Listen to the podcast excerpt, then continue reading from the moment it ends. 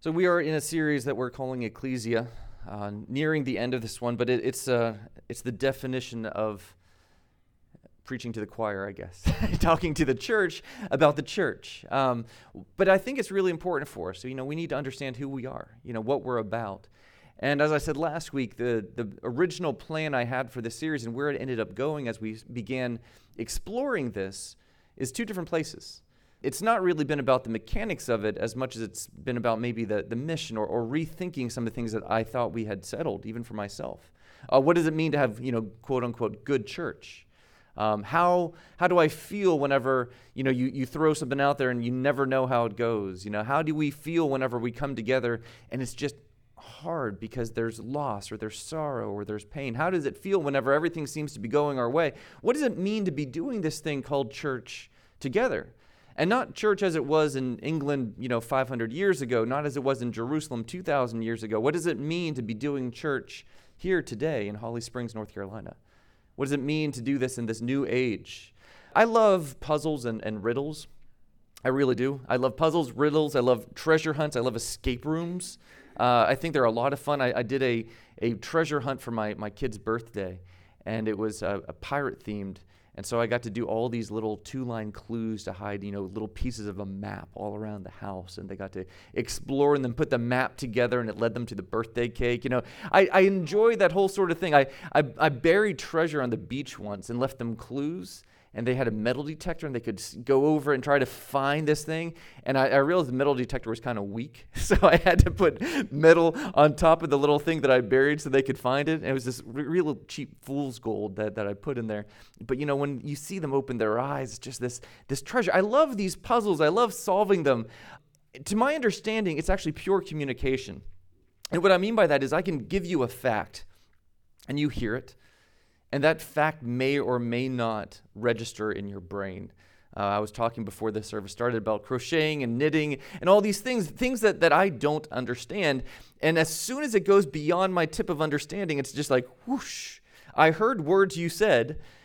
I have no place for that information, so I'm gonna move on. And I need to line things up in my brain a little bit to work that out.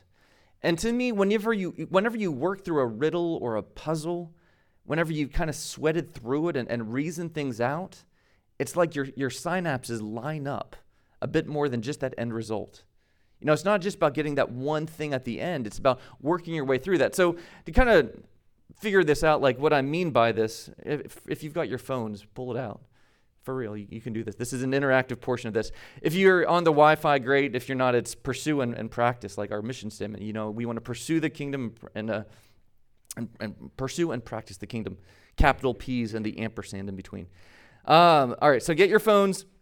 Real quick, here's the first question. What is the square root of 5,902,111? Hint, you don't need to use your calculator app. You could just put this into Google, and it's going to begin auto-completing it. Anybody? How quick can we get this? Exactly. Square root, we've got it right here. Square root of 902,111. Who's got it? Pi. Not pi. What is it? Shout it out. 2,429.426. Good job. All right, next one. What's the capital of Burma?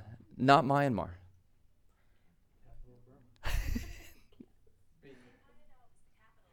There you go. All right, exactly right. I don't know how to pronounce that. I was hoping I was going to hear somebody say that. All right, final one.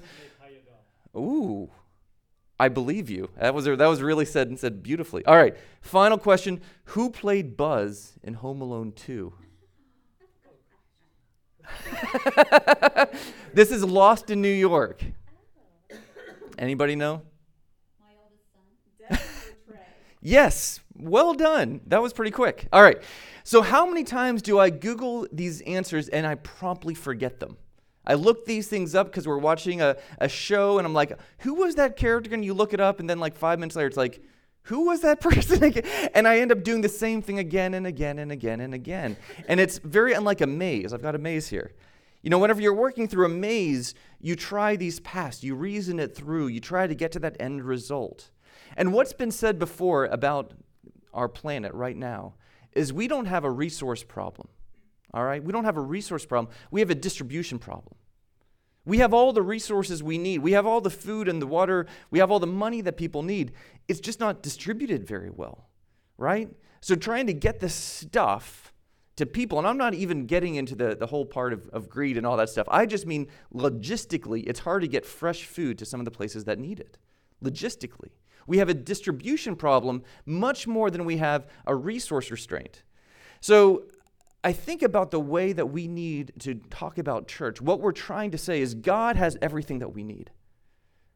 I believe that. I believe the answer to all of the world's ills is in this room because we have the Holy Spirit. We've been created in His image. The cure of cancer, peace in the Middle East. You know, all of the ways that we can overcome this world with the kingdom of God is in these seats. But what we often have is the distribution problem. How do we get what God has, who God is, to a world that needs it? And how do we do this? How do we connect us longing, desperate, hungry people, with a God who has more than enough? And what God has done quizzically is He put the church there. You know, Christ came, He walked this earth, He did this stuff, and I thought, great, let's put up a tent, let's keep you here, Jesus, and we can leave you on this mountain, everybody can come up, they can see you, they can ask you questions, and they can move on. And Jesus said, no, I'm going to go to the Father, and it's better for you that I do that, but I'm going to send another. I'm going to send the Helper, the Holy Spirit. He's going to be in your hearts. This was the plan, this was the design. This wasn't an accident. This wasn't, well, we got to figure something else out because, you know, Jesus has got to go back there. This was the plan. And it leaves me sometimes scratching the head because if I'm looking at it as a distribution problem, I want to solve it in a very direct and good manner. I'm a computer guy. This is what I do for a living. Let me try to solve this problem. Distribution is the problem. We have stuff, but how do we get it there? In the early days, it was really hard because how do we get the Word of God past closed borders? How do we get it into languages that we don't speak? But God gave us the gift of tongues. He called and He equipped men and women in missions. He miraculously provided and protected them as they went to bring the message of God to people where it doesn't go. So what we're going to be talking about this morning is the activity of the church. The activity of the church. There's a few concrete things that we as the church keep doing. You know, we worship, we pray, we minister, we preach. And I'll never forget one of the pastors I had for the majority of my life. He talked about his sermons. I thought he was a wonderful speaker. But he talked about, you know, sometimes it's just a meal. I said, what do you mean by this? Sometimes it's just a meal. You know, we preach, we give the word of God. You remember a few meals in your life, right? A special birthday dinners maybe, or your wedding banquet, or, you know, a first date you had that was really memorable. Something you've had. You remember some meals. Do you remember every meal you had a month ago? Probably not, especially whenever it's, you know, breakfast for dinner for the third time, or, you know, or we're like, I'm an adult, I can have ice cream if I want, or maybe that's more memorable to you, I don't know. But sometimes it's just a meal. They're not necessarily memorable, but they're how you're here today. They're how we sustain ourselves. It's how we go week to week. It's how we know that we're feeding off the Word of God because we've had this in ourselves. We feast off of this. We feed off of this. And the church is regularly in the business providing food for those people who need it. We were in Paris. My wife was 7 months pregnant, and she does not like what she calls soft cheeses or fluffy cheese, as she affectionately calls them. And France has a whole lot of fluffy cheeses, and they pop up in all these things. Plus, being pregnant, she doesn't want to introduce more bacteria, all these things. So she's like homesick for food, all right? And so we're in the middle of Paris. I'm working with my job at IBM, and they've got these like big dinners for us and everything. And she's like, I want McDonald's. So we find a McDonald's. She gets a Filet-O-Fish, and she has her McDonald's, and it's great, and she feels satisfied. In the midst of all this stuff, we were on our honeymoon. It's a similar story. We had this very fancy chef. I forget where he was classically trained, but on our honeymoon, he was at this resort taking care of it. We had meal after meal, breakfast, lunch, dinner, just rich, rich, rich. We're going off for a hike one day to a waterfall, and we said, you know, please, can we just get something basic? You know, just let us have a peanut butter and jelly sandwich and I don't know, some chips. So, oh, yes, no problem. So we get up to the top of this waterfall, very hungry, pull out the sandwich, take a bite, and our teeth go through about a half inch of butter. And then peanut butter, and then jelly, and then about another half inch of butter. And we're like, oh, they didn't quite understand what peanut butter and jelly meant. And so that was a surprise that you have butter and peanut butter and jelly in there. And so at least we'll have the chips. And the chips were cassava fries. We're actually pretty good, but it's not quite the same thing as potato.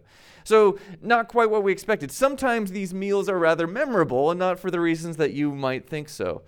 No church is going to be the epitome of teaching, of worship, of community, of all these things. We're in a day and age where we're in some ways the golden age. If there was pastors that give amazing sermons that are broadcasting out of Texas, you can get their podcast hours afterwards. If there's worship hits that are being sung by the most famous choirs and bands that you can imagine, you can get their album, right? And they can go across borders. They can be distributed everywhere quickly in a way that we've never before seen in history. The local church, where does it fit into this? What are we about? Why do we gather together in Holly Springs when there's churches that spend millions of dollars on production and value and research and history, and they do all these things to the nth degree? What value does the local church have in that context? And this isn't really theoretical. I think that it's important that we evaluate and look and understand the culture that we find ourselves in, the changing things that we have. I believe John Wesley, or I believe Martin Luther, they would have been so grateful to have a means to broadcast the truth of the kingdom across borders. They had radio. And if they could do this with podcasts, we could put something in your pocket and carry it around and broadcast these truth, these words in languages that they didn't speak. What an amazing tool for the kingdom. How are we using these tools? How do we understand our place in this grand scheme of things? There's this famous ad that was put up. You wouldn't download a car. Do you remember this one? I've got this. This was a big deal that was put up in movie theaters. And everybody saw this. It was before all the movies would start. You wouldn't download a car. Boom, boom, boom. They got this rock music. Well, promptly thereafter, the next one here, guy's 3D printing a car. So he is downloading a car that he can make. Given the choice, people are like, yes, I would. Yes, I would download a car if I had this chance. The thing is, it's hard for us to remember this. The church isn't intended to be the best. I hate to say it that way, but I think that's the misgiving that we have. We're not intended to be the best. It's foolishness. It's weakness. We broadcast that through these jars of clay. Why? So that we can see who He is. It's not about me. It's not about us. It's not about this thing that we do. But somehow through this means, He is revealed. Where is He revealed? How is He revealed? How does this thing work in this day and age when everything has background music and it's edited and there's like 5 cutscenes and just the title sequence? How does this reveal who God is? And what I want to say that is we as a church, wherever He is revealed, may we rejoice, may we celebrate. This isn't about trying to be a curmudgeon or trying to talk about the good old days. It's trying to really look at where the church is going. How we as the church can reveal who Christ is through any means possible, through any means at our disposal. I listen to lots of podcasts. I really do. I listen to music. I love worship. I love worship. The thing is, I can't worship to recorded music. This is not because you can't worship to recorded music. It's because I can't. I don't know why. I'm always too distracted by it. I really love a live performance. You know, and I was talking to one of my friends about this, and I was talking about, like, you know, I love acoustic guitar. I love the squeak of fingers on strings. I love whenever the tempo goes slightly faster because the drummer is getting excited. You know, and they feel that, and they respond to the energy in the room, and their heartbeat is going faster. And you feel this, and it's adaptive. And my friend was like, no, give me a solid metronome with clicks and everything. Let it be done by a computer so that it's perfect. And we can, with a synthesizer, we can remove all those squeaks of human imperfection and no feedback. And so he's very serious about this, and he's my age, so it's not like, it's not just old generations versus new generation, but we had this debate about what we enjoy, and that's great. The fact that I can't worship to recorded music doesn't mean that you can't. I hope you can. It's a personal limitation. It's a personal limitation. And the church has often found itself in this problem, right? Drums in a church? No, we can't have that. Guitars are not in Scripture. It's a harp or nothing. Pianos, for some reason, they're okay. Organs, we're going to allow that one. But anything new than that, we can't allow it. And the church has struggled to adopt these new things because we feel like they distract from who God is. And the thing is, for some of us, they do. For some of us, it's a real limitation. I can't worship with recorded music. I'm always distracted by it. Why? I don't know. It's a personal limitation. I find lights and smoke very distracting. I think a lot of people, whenever there's lights and smoke, they're just like, yes, I feel at home in this atmosphere. It's this idea then that it's not right or wrong, but it's what is actually being revealed. And how do we as a church, responsible for ourselves, make sure that we are always revealing who Christ is and not who we are? I'll never forget an anti-technology sermon I heard because I was in high school, and the pastor was saying that the internet's only good for pornography, and I forget what else. He had two things. And I was like, I'm going to study computer science. Where does this put me if this whole medium of the future is inherently evil, right? Where does that put us? And it took him a few years. I actually love this pastor, and he was the pastor I had in Georgia. And he revisited that thought. And I remember a few years later when he goes, I was wrong. There's a lot of great things that can happen. I saw an online baptism. This isn't what you think. This is not a live stream of a baptism. This is a baptism of a person in a virtual reality world, their avatar, getting submerged in virtual water by a virtual minister. And the people are talking with their voices. And I know what you're thinking, and I was thinking too, is like, wow, we've crossed a line here, right? We've gone so far. Like, what is the point of that? I got to say, whenever I heard their conversation, it caused me to pause. Simply because it seemed that there was a genuine, sincere nature. And I began thinking about people who are unable to go. People who are unable to stand up. People are unable to walk. People are unable to be baptized in these ways. Is there an avenue for them with technology? Is there some way that this distribution of who God is can come to a world that needs it? To an increased brokenness of this world? Is there some way that the local church can facilitate who God is to a world that needs him?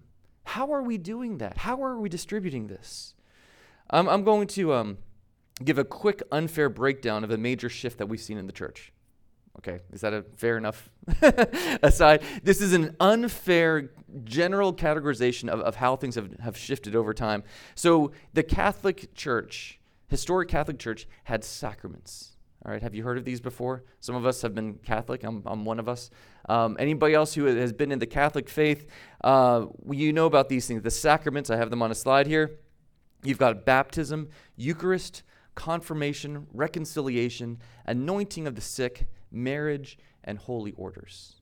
These is essentially grace as a substance that is channeled to us through the sacraments. All right, so think of it that way. Grace is a substance. You need to get this substance distributed to people. So the church has these sacraments. We have these ways that we can take who God is, his goodness, his love, his mercy, to the people that need it. How do we do it? We baptize. We have the Eucharist. We anoint the sick. We practice reconciliation and confirmation, and we have marriage, and we have these holy orders. The thing is, those sacraments require the presence of the church, requires the efficacy of the church to be connected to God. That's the way that this thing works. Grace from God through the church, through these sacraments, to the people that need it.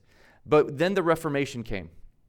And we began to teach and understand that the benefits of redemption, justification, adoption, sanctification, all those things, granted to those who believe, but not in an immediate fashion. All right, so this is a little bit real quick theology for you here. It's communicated to believers through the outward means of the word, baptism, communion, and prayer. Those things create faith, and the sacraments and prayer sustain this faith. So the idea, again, is more of a communication of things. It's not this substance we need to channel down through it. It's something that has to be communicated to you to kind of awaken who you are, who God's made you to be, so that you can have this be alive in you and sustain you and get you through this, which is why preaching of the word becomes a really big deal in there. It becomes this means that we can convey something. So this means of grace comes from Luther, and it's still practiced in Lutheranism. From the Westminster Short Catechism, it says, "The Spirit of God maketh the reading, but especially the preaching of the word, an effectual means of convincing and converting sinners, and of building them up in holiness and comfort through faith unto salvation." It's important to note in that, and I think it's beautiful, that the Spirit of God is the one who does it. The Spirit of God is the one who does it. It's not man's election. It's not man's desire. But the thing is, this by design, think about it as a change, it adds distance between these things. I mean, it's great to have this funnel when you can see that whole connection, right? Every link is kind of connected there. It's like, whew, that's nice and orderly. I like it. You introduce this means of grace thing, and there's this gap. You have to communicate something, and then it has to do its work there. There's this space there. I can't just passively receive this thing. I have to be engaged in the process. And with that distance, with that separations, the plan was that people then would abide in Christ. The idea is then that we see him as the vine, we're the branches, and we stay connected to that means of grace. And we're sustained through who he is. It's not the church. We don't need those intermediaries. We can be connected directly to Christ. And this was a major shift in a theological understanding. It was a major shift in the practice of doing church. So major that we still have the Catholics and the Protestants. We're still seeing this divide as we went from one understanding to the other. Sometimes, though, with this gap that we created, people tend to hide. Sometimes with this space, with that distance, we slow down. I'm going to wait on that. I'm going to wait until maybe I understand that. Sometimes with that gap, we fill it with other things. We try to connect it with other things. So we have this space, we have this distance. Sometimes that can be really comforting for those of us who say, maybe later. Maybe I don't have to worry about that yet. It's not going to be shoved into my face. So maybe I'm going to take a slow play on this one. We'll check back in on this in a year or so. No matter what we're calling these sacraments or these means of grace, though, what we're trying to do is get the message and mission of the church to connect people to the source of life itself. It's just the gospel. It's the gospel. It's the gospel being realized to those people who need it. The means of grace, it's just language around us trying to say, this thing that we talk about, the gospel, matters. That's life. That's what we need to get to this world. That's how all my problems are actually resolved. That's actually where I have hope and joy and peace and love. How can this thing that God is come and affect you and me in this context, in this circle, with these circumstances?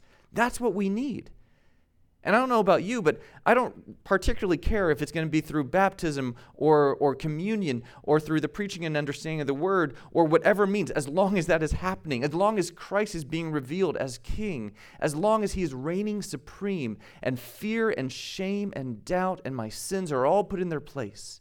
And I can have joy and hope and see the authority of God realized in my own life. Where that is happening, may I rejoice.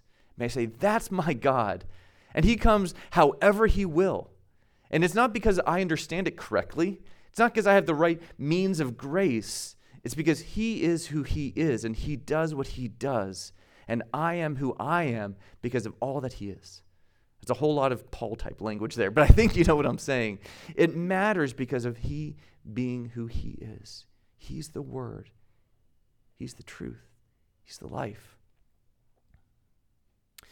This gospel is specific, personal, relevant, and empowered. The totality of life, death, and resurrection of Jesus, his words, his actions, his heart, his essence. That's the gospel. We reduce the gospel to being an understanding or a quick prayer that we pray, where we say it's the good news, and then we leave it at that. And then when we think it's just an information transfer, we really don't understand this as a means of grace. it's a lesson. You just need to learn what the gospel is. Okay, I have this information now. What do I do with this information now? I looked up what the capital of Burma was. I looked up what the square root was. I remember who Buzz was. What do I do with that information? How does it affect me? How does it change me? We have to remember that the gospel is not simply word, but it's word in action. Jesus is the word worker. He said something, and something happened because of it. Things shifted. He had the power and authority to change the brokenness of this world because of who he was. Not because he had to flex his muscles and put on his God suit and really, really strain and try to do this thing. I mean, it cost him his life, but because he gave it willingly, submissive. It cost him everything and benefits us everything. But he is the word worker. He speaks and things change. Being filled with the fullness of God is like a bottle in the ocean. You take the cork out of the bottle and sink it in the ocean. You have the bottle completely full of ocean. The bottle is in the ocean. The ocean's in the bottle. The ocean contains the bottle, but the bottle contains only a little bit of the ocean. So it is with the Christian. See, the problem is this distribution thing doesn't make sense for us. All that God is, all that we are. What's the line from Aladdin? Great cosmic power, itty bitty living space. You know, it's this idea that all that God is cannot possibly fill all that we are. We can't reduce the gospel to a single statement and have like this elevator pitch. And I've tried so hard to get the gospel reduced to like a few lines or something pithy that you can tweet. Everybody's like, that's it, that's my gospel. I can't do it because it's the life of Christ. It's his birth as a baby, and he lived, and he taught, and he suffered, and he died, and he was resurrected. But it's not even that. It's the fact that he is still at the right hand of God. He's interceding for me. It's the fact that his Holy Spirit now is relevant to my life. It's the fact that my sins are forgiven. It's all of these things.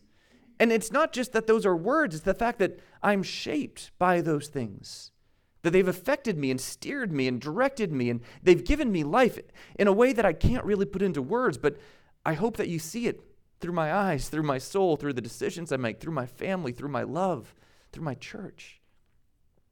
That's the gospel. More than words, not able to be contained in a single aspect of Christ without looking at the totality of who he was. It's not Christ the teacher. It's not Christ the healer. It's Christ. And even saying that just opens the door for saying you need to abide in him. You need to be connected to him. And these sacraments, these things we do, may you just be connected to him. That's what we want, church. The gospel is a person with a life who's now alive, which points us 100% towards the Great Commission. There's a lot of chatter going on about Kanye West right now. Do people know who Kanye West is? I never know if I'm like really... I'm not trying to be hip and cool. I am not. My kids remind me all the time. I am not hip and cool. But Kanye West, he's a big deal in culture. People know him. People know his story. They've watched him. Kanye West talks about how Hennessy changed his life. And this is on his latest album notes. How Hennessy was the best thing. And he said, you listened to me for that. Then he talked about, being married. And he said, you listened to me when I talked about that. You listened to me when I talked about fame. Now that I'm a born-again Christian, he says, and my life has shifted, will you listen to me again? He released an album this week. It's called Jesus is King. Now, here's the thing. I am not one for celebrity culture at all. I'm not. He is a wonderful communicator. And one of the songs that he has on here is called God Is. And I actually have some of the words here. And I just want to read this to you so you can hear what this is. God is. He's the strength in this race that I run. Every time I look up, I see God's faithfulness, and it shows just how much he is miraculous. I can't keep it to myself. I can't sit here and be still. Everybody I will tell till the whole world is healed. King of kings, Lord of lords, all the things he has in store. From the rich to the poor, all are welcome through the door. You won't ever be the same when you call on Jesus' name. Listen to the words I'm saying. Jesus saved me. Now I'm sane. And I know God is the force that picked me up. I know Christ is the fountain that filled my cup. I know God is alive, yeah. He's opened up my vision, giving me a revelation. This ain't about a religion. I need the last line. Jesus brought a revolution. All the captives are forgiven. Time to break down all the prisons. Every man, every woman, there's freedom from addiction. Jesus, you have my soul. Sunday service on a roll. All of my idols, let them go. All the demons, let them know. This is a mission, not a show. This is my eternal soul. This, my kids. This, the crib. This, my wife. This, my life.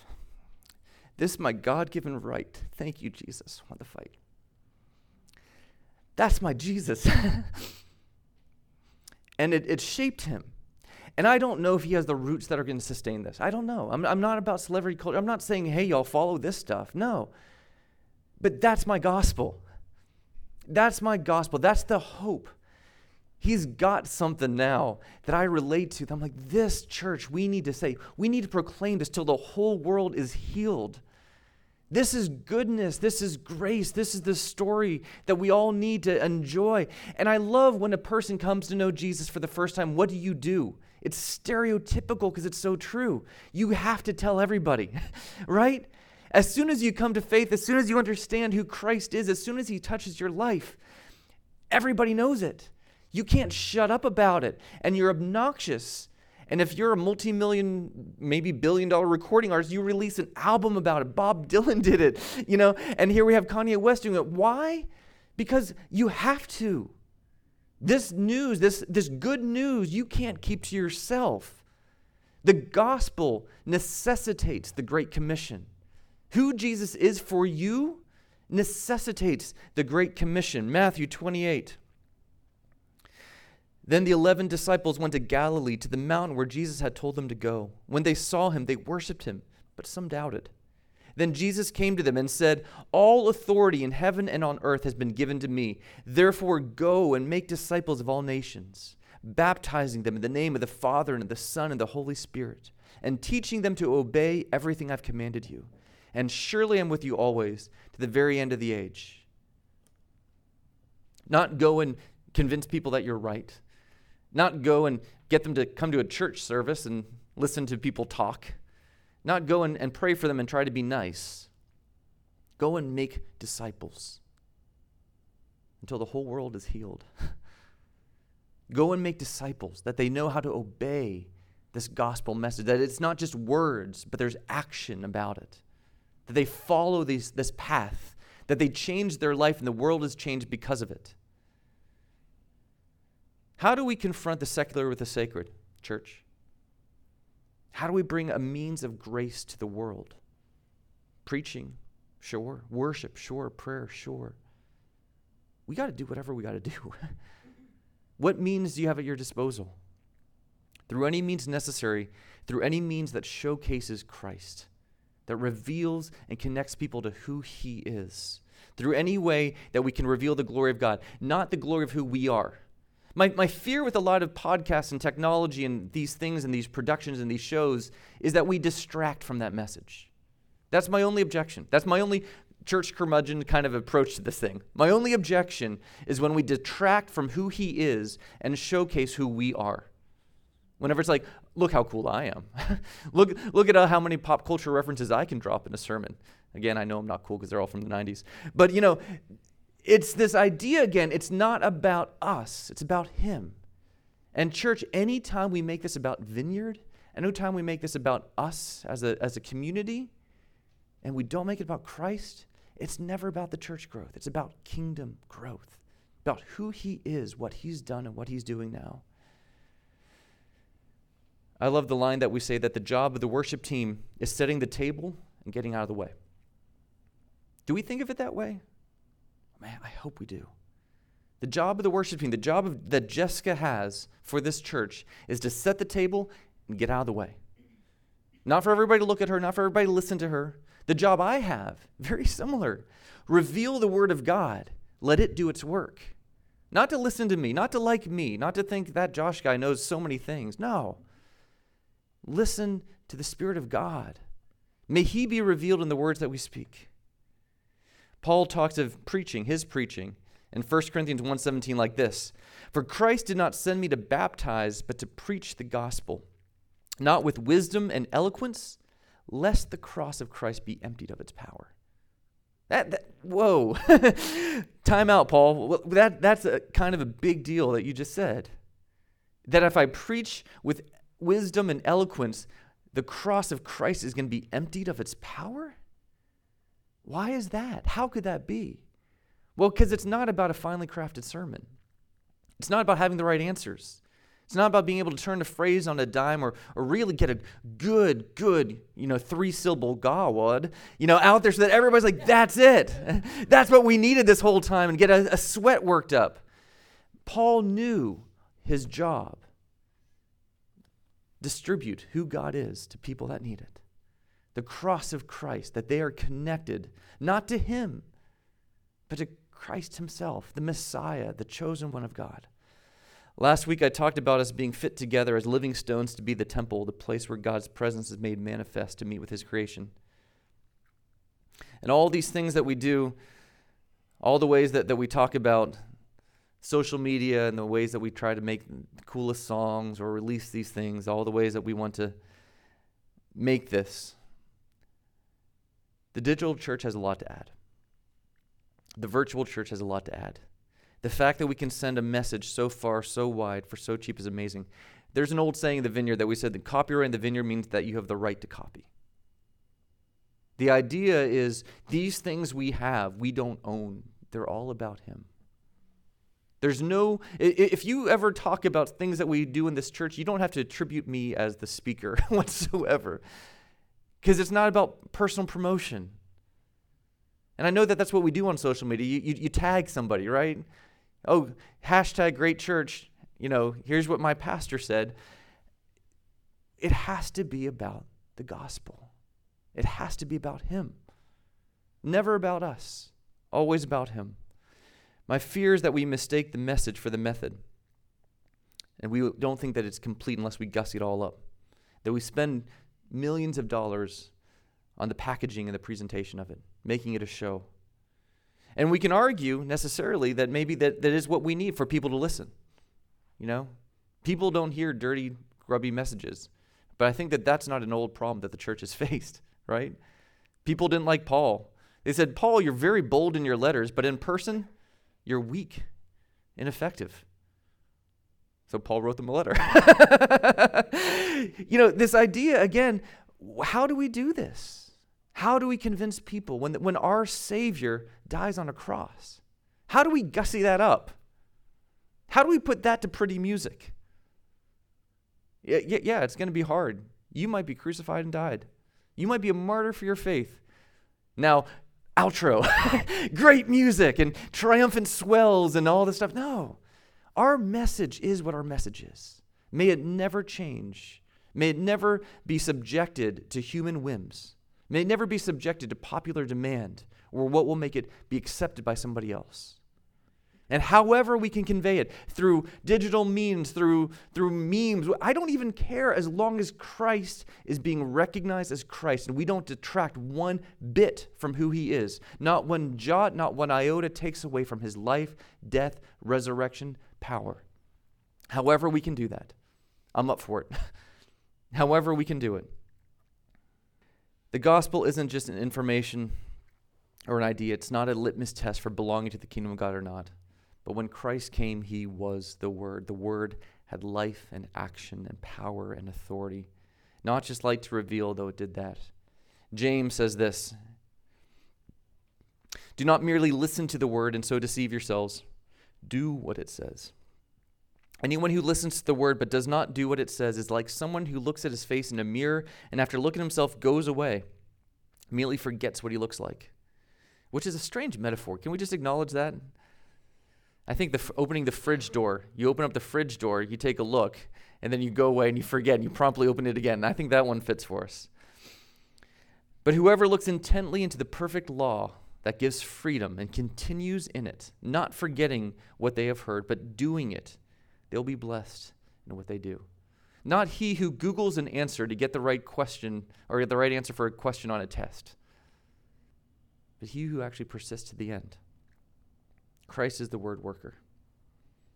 I think our evangelical problem comes from our misunderstanding of that he's the word worker. Where does his work carry me, and where do I need to do my part? He speaks, I listen. Remember the Great Commission. Teach them to obey. Not just to listen. Teach them to obey. Not to understand even. Teach them to obey. His commands, his heart, his intent. That's our call. How do we do it? He left that up to us. He left that up to us. And we have more tools at our disposal now than ever before. May we use them for the kingdom of God, not to build our own kingdoms. May we use them in beautiful, wonderful, novel ways that people get it and they hear it. If you are Kanye West, I hope you use your record label to drop an album called Jesus is King, where you put the gospel in it so sincerely and purely that you can go to the YouTube comments. You see somebody say, I don't know about this Christianity thing, but maybe I got to look into this. For one person, you know what? That's beautiful. That's beautiful. And I hope whatever you do, church, you see that same beauty, that same hope. What do I have at my disposal? How can I do it? What's the authority of God in my life? It's all of Christ is the gospel, not just baby Jesus, not just teacher Jesus, not just healer Jesus, or forgiving our sins Jesus, or overcoming death Jesus, all of Christ. Our call is to be faithful to the message that saved us and not turn to another. Galatians says, I am astonished that you are so quickly deserting the one who called you to live in the grace of Christ and turning to a different gospel, which is really no gospel at all. There's no good news except for who he is. I love that. Evidently, some people are throwing you into confusion. They're trying to pervert the gospel of Christ. But even if we or an angel from heaven should preach a gospel other than the one that is preached to you, let them be under God's curse. So we've already said, so now I say again, if anybody's preaching to you a gospel other than what you accepted, let them be under God's curse. Am I now trying to win the approval of human beings or of God? Or am I trying to please people? If I were still trying to please people, I would not be a servant of Christ. I want you to know, brothers and sisters, that the gospel I preach is not of human origin. I did not receive it from any man, nor was I taught it. Rather, I received it by revelation from Jesus Christ. That's the gospel. Can it be taught? I actually don't know. In the Vineyard, again, we say it's better caught than taught. It's about what it does to me. It's this idea that, I can give you words. We can do the sacraments or the means of grace. But if it's not between you and Christ, if you're not abiding in him, it might just be empty words. You could be on the outside looking in, or you could be connected to who God is, his power, his love, his message for you. The Vineyard, we say the way in's the way on. The Bible says, for verily I say unto you, till heaven and earth pass, one jot or one tittle shall in no ways pass from the law until all is fulfilled. Matthew 5:18. He's the vine, we're the branches. And anything we do to diminish or distract from the gospel should concern us. Any way we try to emphasize ourselves or our efforts is worrisome. James Joyce egotistically said that people should spend as much time reading his books as he spent writing it. He spent 7 years writing Ulysses. I spent about 3 months until I said, nope.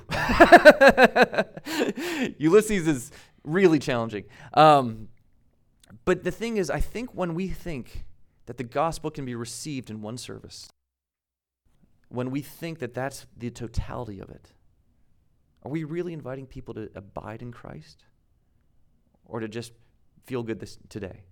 Here's the thing. I think you should spend as much time as Christ spent saving the world, following him, which is the totality of your life, as he spent redeeming the world. So it's not one Sunday. It's not a season of your life. It's from here on. That's the gospel, and that's the Great Commission. That's where we go from here.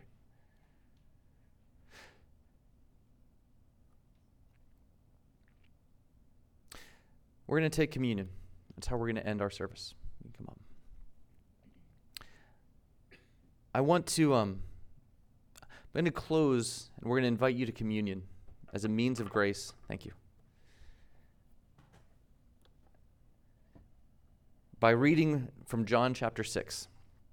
It's not my normal communion passage. John 6 is after the miraculous feeding of the 5,000, after the walking on the water, after he taught the multitudes, but before his death.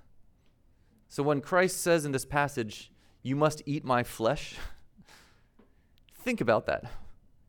We can hear, "You must eat my flesh and drink my blood," and think, he's talking about the sacraments. And I understand how this is, you know, what we do, how the Seder became so much more meaningful and poignant with meaning. It's a means of grace that we can sustain our souls week to week. But here Christ is living before you, speaking to a crowd.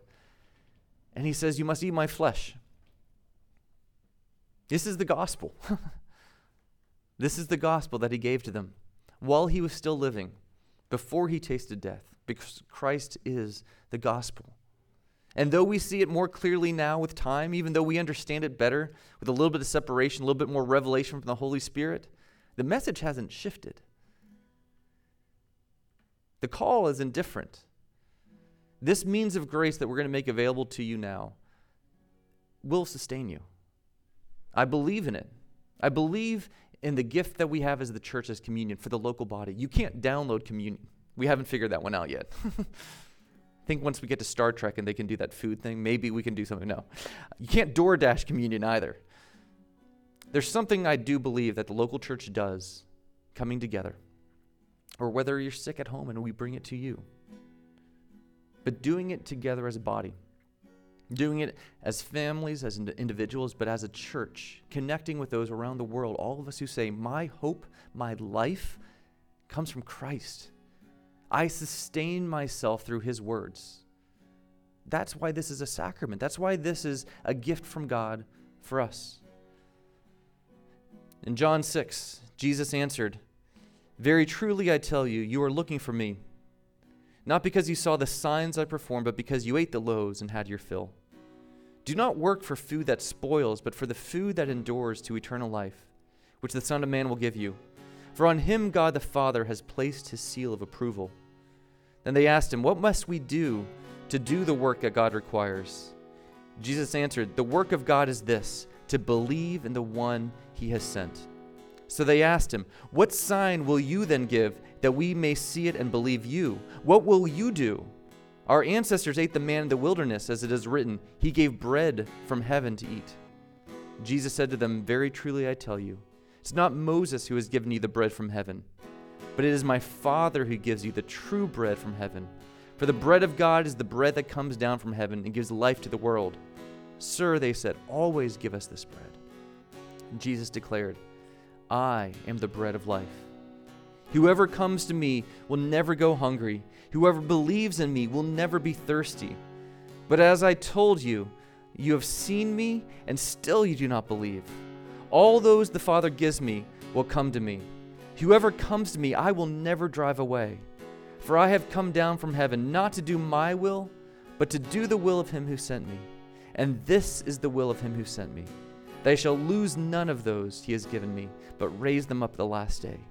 For my Father's will is that everyone who looks to the Son and believes in him shall have eternal life, and I will raise them up on the last day. I am the bread of life. Your ancestors ate the man in the wilderness, yet they died. But here is the bread that comes down from heaven, which anyone may eat and not die. I am the living bread that came down from heaven. Whoever eats this bread will live forever. This bread is my flesh, which I will give for the life of the world." The Jews began to argue sharply among themselves, "How can this man give us his flesh to eat?" And Jesus said to them, "Very truly I tell you, unless you eat the flesh of the Son of Man and drink his blood, you have no life in you. Whoever eats my flesh and drinks my blood has eternal life. Raise them up at the last day. My flesh is real food and my blood is real drink. Whoever eats my flesh and drinks my blood remains in me, and I in them. Just as the living Father sent me, and I live because of the Father, so the one who feeds on me will live because of me. This is the bread that came down from heaven. Your ancestors ate manna and died, but whoever feeds on this bread will live forever." It makes no sense, except if you understand that the good news is Christ's life is your life. Except that we see we need him. Lord, thank you. Thank you for your word, your life, your death, your power. There's no one like you. There's no one like you. We're humbled at your gift, but we find hope as we say and we agree that your flesh is real food and your blood is real drink, and we need it. You are the word worker, and we give ourselves to you. We will follow after you. We will obey you. Church, I bless you. In the name of Jesus, amen.